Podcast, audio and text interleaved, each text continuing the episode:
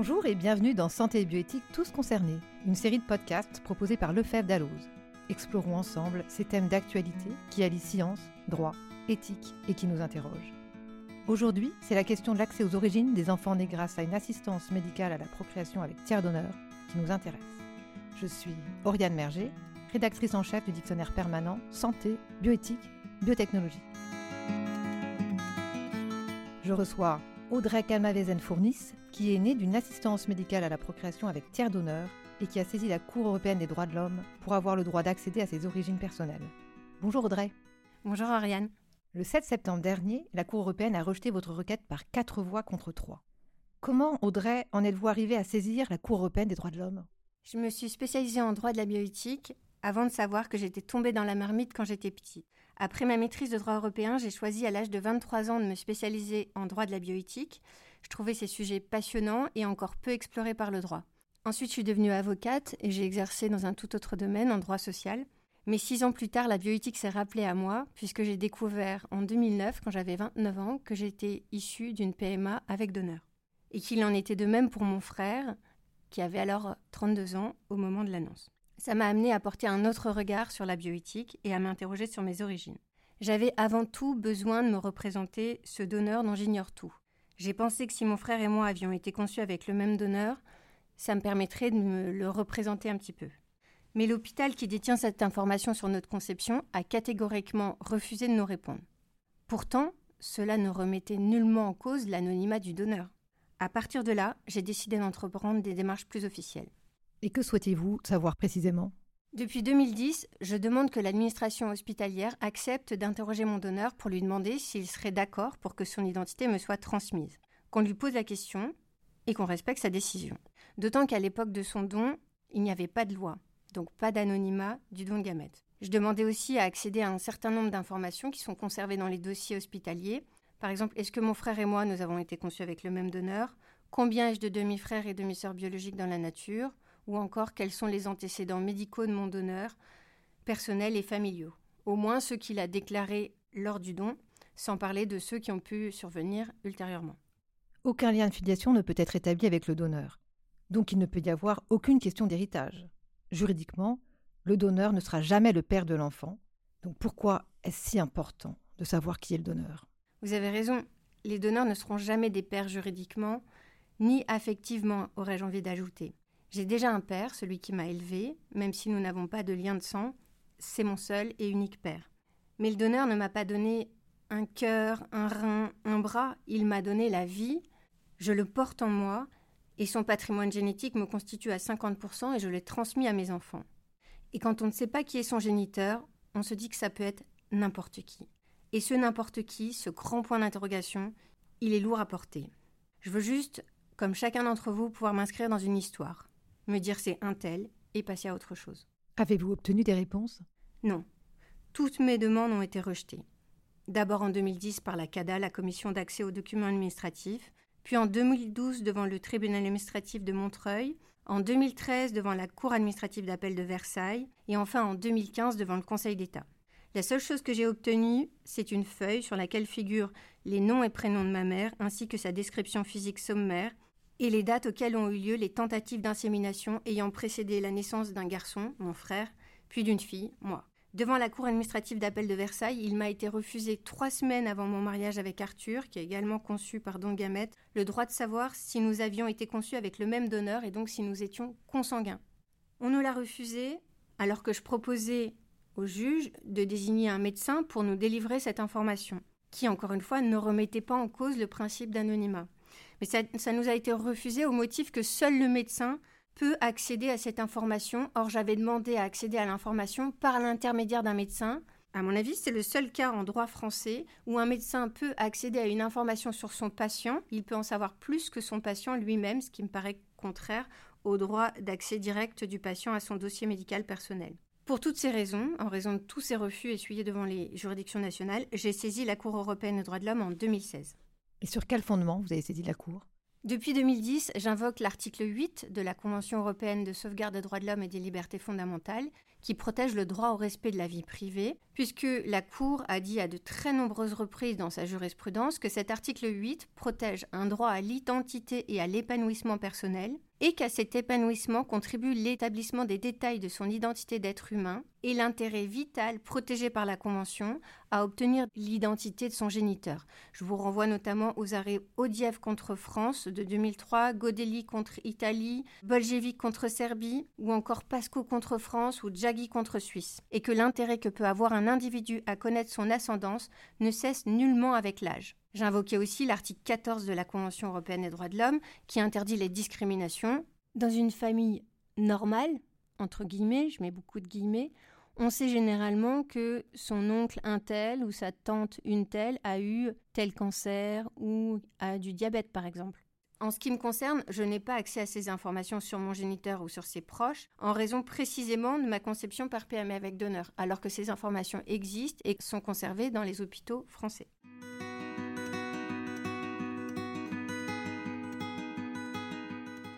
Entre le moment où vous avez saisi la Cour européenne des droits de l'homme et le moment où votre requête a été tranchée, la loi a évolué. En effet, depuis le 1er septembre 2022, les personnes conçues pardon, comme vous, peuvent saisir une commission pour qu'elle recherche les donneurs et les interroge sur leur volonté de lever ou non leur anonymat. C'est précisément ce que vous demandiez, non? Oui, tout à fait. La Cour a relevé qu'il m'était désormais possible de saisir cette commission qu'on appelle la CAPAD depuis le 1er septembre 2022 afin d'obtenir des informations sur mon géniteur et la Cour européenne des droits de l'homme a souligné que cette possibilité était intervenue plus de 12 ans après ma demande d'accès à mes origines. Mais j'ai saisi la CAPAD en octobre 2022 et elle m'a répondu fin mars 2023 que mon donneur était décédé et que dès lors, je ne pourrais accéder à aucune information, ni sur lui, ni sur, euh, par exemple, le nom de mes demi-frères et sœurs biologiques. La date de décès de mon donneur ne m'a pas été communiquée. Je ne sais pas si ce décès est intervenu depuis 2009, depuis que je demande qu'on interroge mon donneur. La Cour a estimé qu'on ne saurait reprocher à l'État défendeur son rythme d'adoption de la réforme et d'avoir tardé à consentir à une telle réforme. Elle considère qu'il n'y a pas de consensus européen sur la question de l'accès aux origines. Qu'en pensez-vous? Heureusement que la Cour européenne n'attend pas toujours l'émergence d'un consensus européen sur un sujet pour dire le droit. Sinon, à quoi servirait-elle? Je ne la conçois pas comme une juridiction destinée à constater, telle une caisse enregistreuse, le respect uniforme au sein du Conseil de l'Europe des droits fondamentaux. Elle doit avoir un rôle actif afin de garantir le respect des droits effectifs des droits fondamentaux de la personne. Dans son arrêt, la Cour dit à la fois que la marge d'appréciation des États sur la question est restreinte, puisque l'identité personnelle est en jeu, puis ensuite, elle dit que cette marge d'appréciation est large au motif qu'il n'y aurait pas, selon elle, de consensus européen sur la question. Mais une marge d'appréciation ne peut être mi-restreinte, mi-large. Une marge d'appréciation hybride, ça n'existe pas. À partir du moment où la question de l'identité personnelle était en jeu, le caractère restreint de la marge d'appréciation aurait dû prévaloir.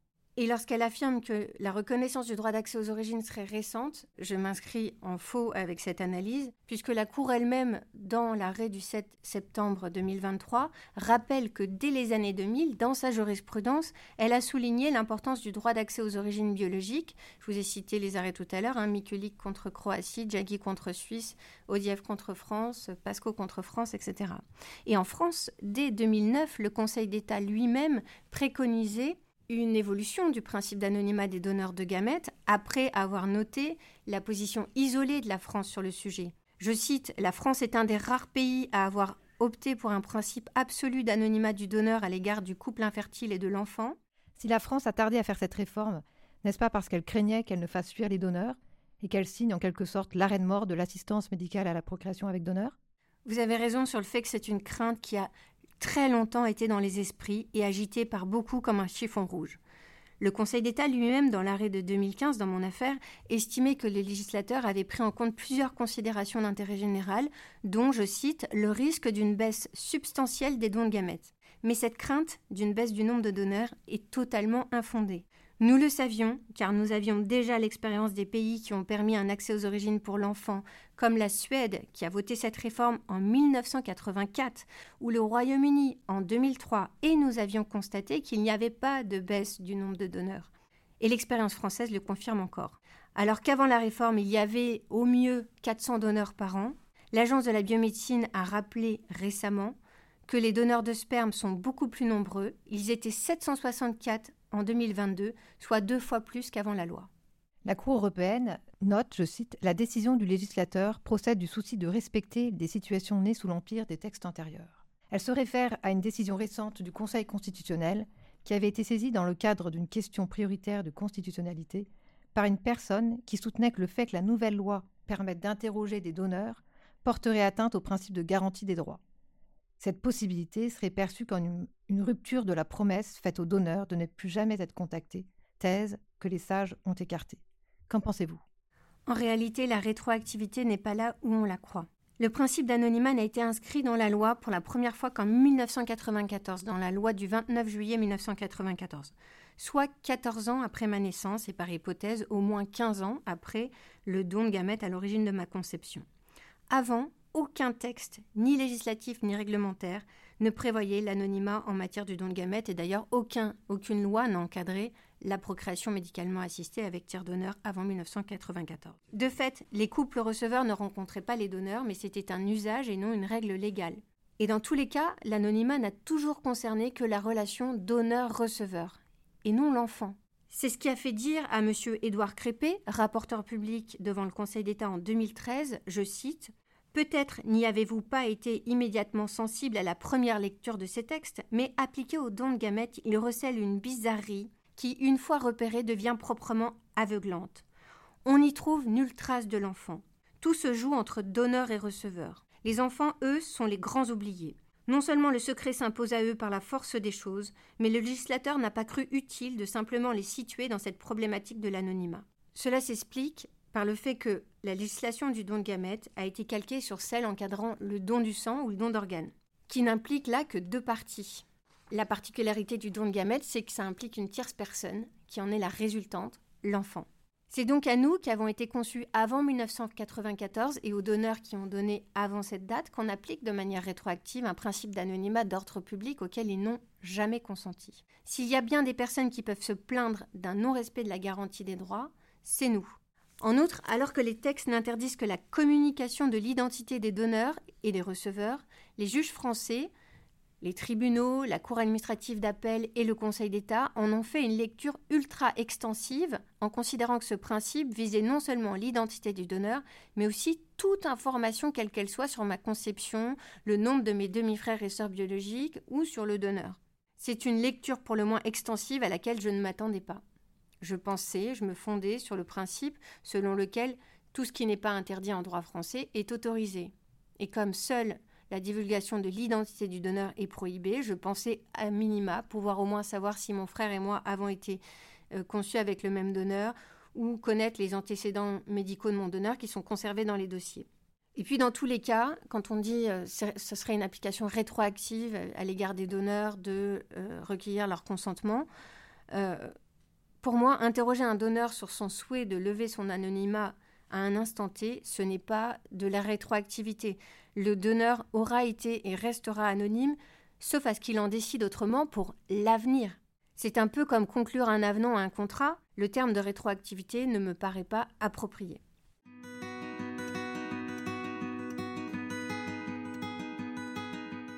La Cour a aussi noté que le décès de votre donneur a bloqué tout accès aux informations demandées, qu'elles soient identifiantes ou non. Bien qu'elle semble concéder que cette situation ne soit pas satisfaisante, elle précise, je cite, qu'elle ne voit pas comment le législateur français aurait pu régler la situation différemment. J'imagine que vous êtes en désaccord. Pourriez-vous nous expliquer pourquoi? En matière d'accès aux origines pour les personnes nées sous X, le législateur a fait différemment. Pascal Audièvre, né sous X, qui avait saisi la grande chambre de la Cour européenne des droits de l'homme en 2003, avait pu accéder à des données non identifiantes sur ses parents biologiques et sur sa fratrie biologique. Et d'ailleurs, les juges l'avaient relevé.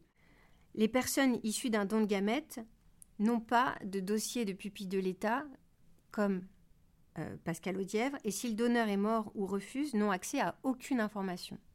Je ne comprends pas pourquoi le législateur français a choisi de subordonner même l'accès aux données non identifiantes à l'accord du donneur. Mais surtout, lorsqu'une femme qui a accouché sous X est décédée avant d'avoir pu être interrogée par le CNAOP, le Conseil national pour l'accès aux origines personnelles, son identité est transmise à l'enfant qui la demande.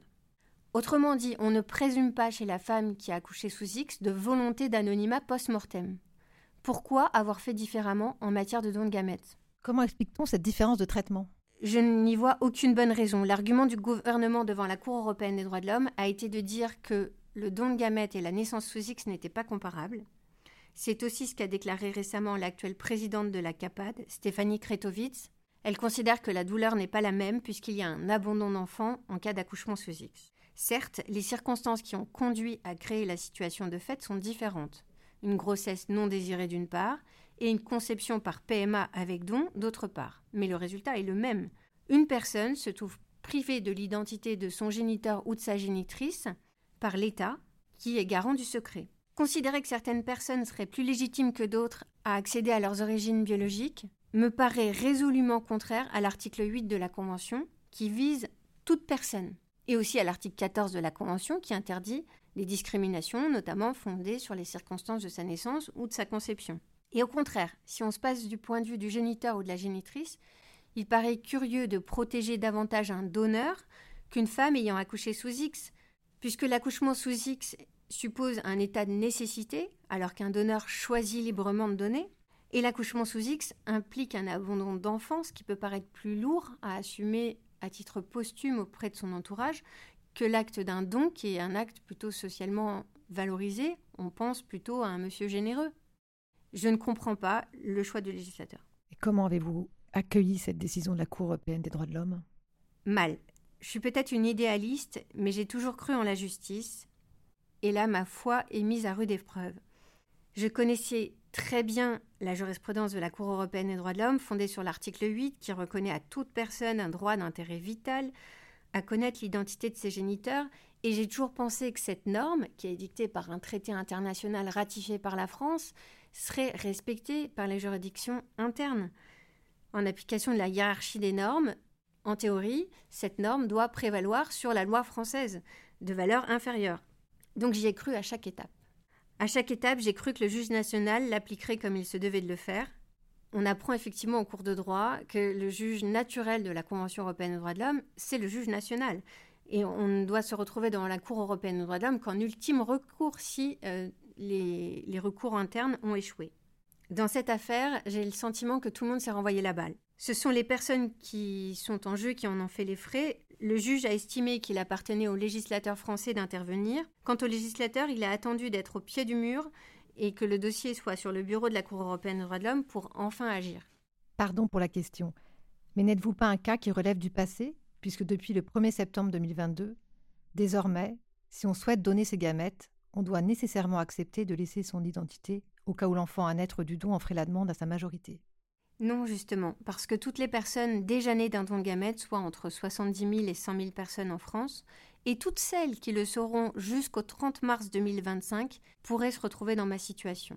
Puisque le décret du 16 août 2023 prévoit que les gamètes issues des dons réalisés depuis le 1er septembre 2022 ne seront pas utilisées avant le 31 mars 2025. Les personnes qui seront conçues à partir de cette date auront, elles, une garantie de pouvoir accéder à leurs origines. Mais pour tous les autres, ce droit ne sera qu'hypothétique. Et le doute ne pourra être levé qu'à leur majorité, et encore, à condition que le donneur ne soit pas mort entre-temps.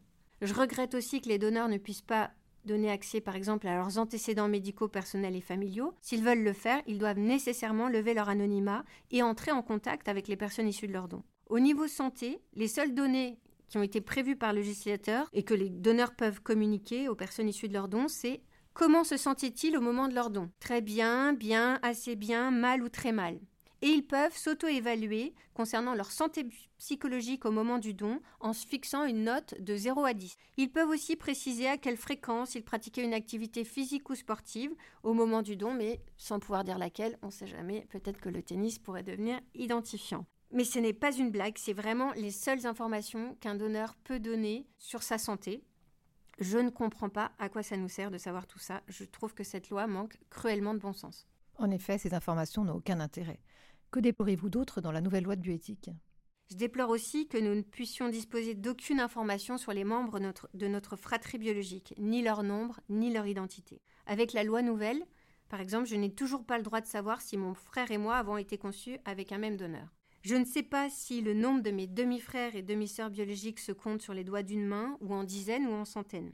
Ils sont potentiellement très nombreux, puisque s'il est désormais interdit de concevoir plus de dix enfants avec un même donneur, avant les premières lois de bioéthique, il n'y avait aucune loi, aucune limite au nombre d'enfants qu'on pouvait faire avec un même donneur.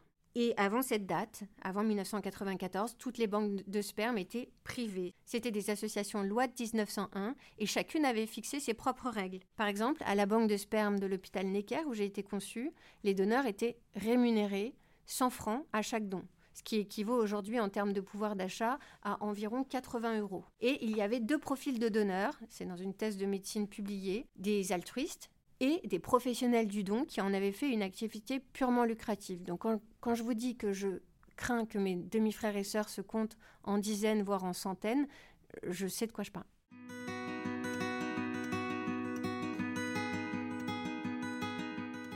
Audrey, alors quelles sont les prochaines étapes? Je vais demander le renvoi de mon affaire devant la Grande Chambre de la Cour européenne des droits de l'homme, parce que la décision s'est jouée à une seule voix, quatre voix contre trois, que la question est nouvelle, et surtout parce que j'estime qu'à travers la décision du 7 septembre 2023, qui valide le fait qu'on me dénie l'accès à toute information, la Cour en fait revient sur sa jurisprudence antérieure, qui jusqu'à présent reconnaissait à toute personne le droit de connaître ses origines personnelles, et notamment ce qu'elle a pu juger dans les arrêts Jaggi contre Suisse ou Pasco contre France, où elle disait que la, volonté du père présumé était euh, insuffisante à faire échouer le droit fondé sur l'article 8 pour toute personne de connaître l'identité de ses géniteurs. Et je le demande aussi parce que même si les tests ADN aujourd'hui permettent d'obtenir des réponses, grâce à cela, je sais désormais que mon frère et moi avons été conçus avec le même donneur. Il s'agit toujours d'un procédé illégal je ne me résous pas à l'idée de devoir commettre une infraction pénale pour pouvoir simplement, comme tout le monde, m'inscrire dans une histoire.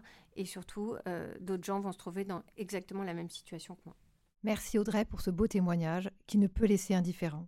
Votre démarche sera peut-être entendue et qui sait, la loi pourrait évoluer. En effet, si aujourd'hui le principe d'anonymat reste immuable dans les situations comme la vôtre, tout espoir n'est pas perdu. Cette décision n'est pas définitive.